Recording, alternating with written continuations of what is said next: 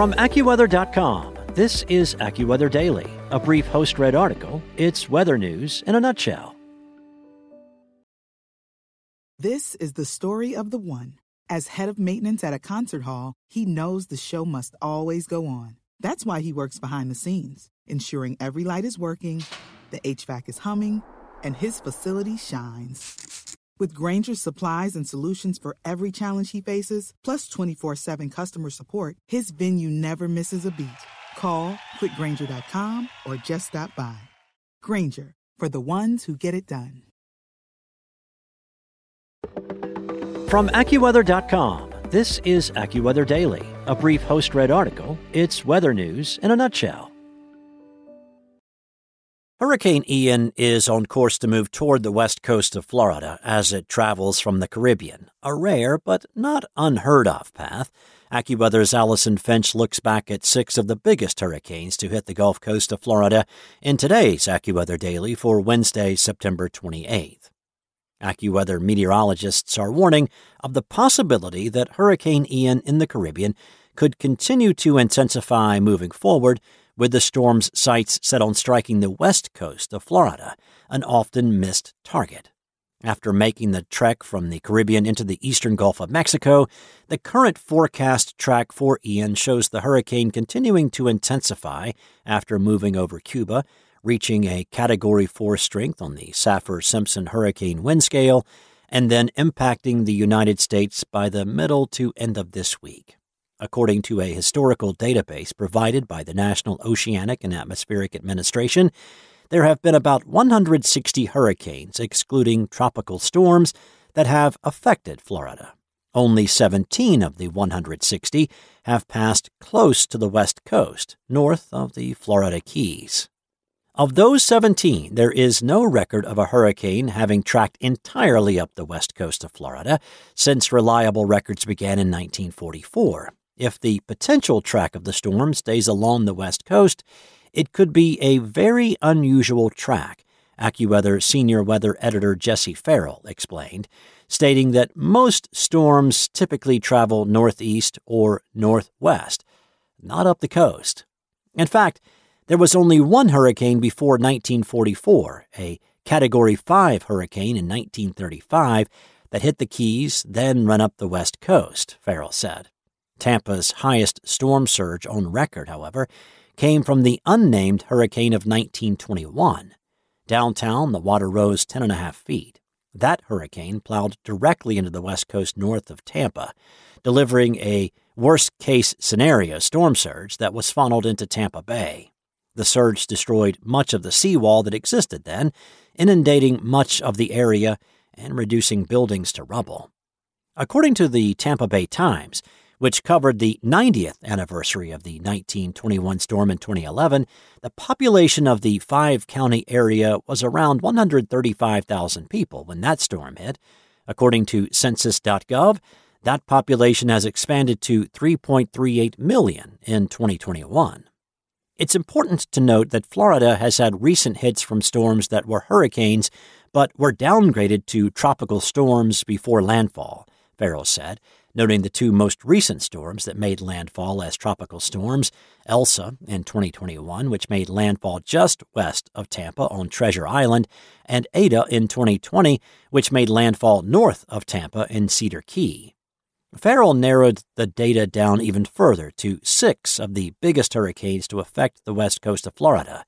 While the current brewing threat likely won't follow the exact same path as any of these storms, understanding how previous storms made landfall on Florida's west coast gives insight into comprehending how unusual the storm's track is right now. Starting with the most recent, Hurricane Irma came crashing into Marco Island in southwestern Florida as a Category three major hurricane in twenty seventeen. Hurricane Irma took that extremely unusual north-northwest track up the western half of Florida as a Category one, causing widespread damage in the state, Ferrell said. It was a wake-up call for West Coast Floridians who were not prepared. Irma resulted in more than three hundred twenty million dollars in damages across southwestern Florida, according to a report from NOAA.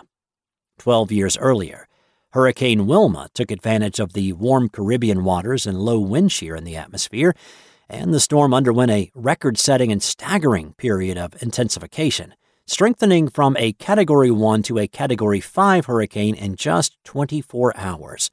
After making landfall in Mexico, Wilma took aim at the Florida peninsula, making landfall as a Category three hurricane near Cape Romano, Florida. The aftermath was devastating.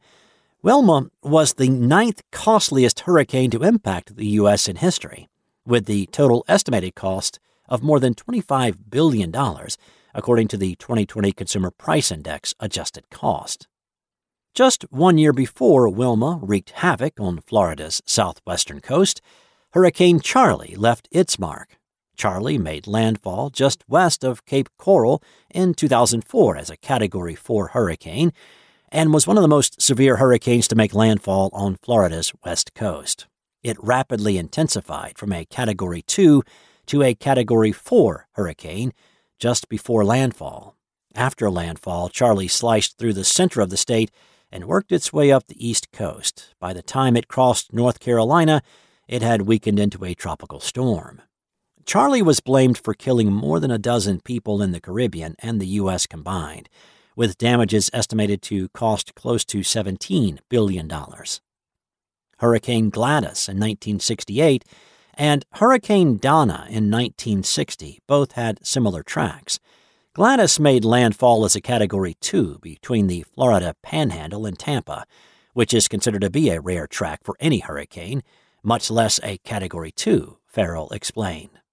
Gladys sliced through northern Florida and continued as a hurricane to the Outer Banks just off North Carolina.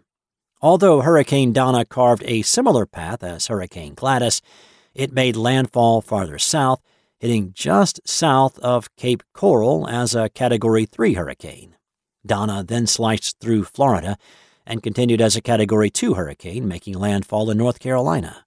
But instead of fizzling out and weakening after making landfall in North Carolina, Donna continued up the east coast, making another landfall in Long Island as a Category two hurricane. Donna was one of the most destructive hurricanes to affect Florida in modern times, according to the National Weather Service, which noted that there were twelve fatalities in Florida. Damage estimates have ranged from thirty-six million dollars to three hundred fifty million dollars. Last, but certainly not least, Hurricane Easy in nineteen fifty was a nightmare storm for western Florida, according to Ferrell.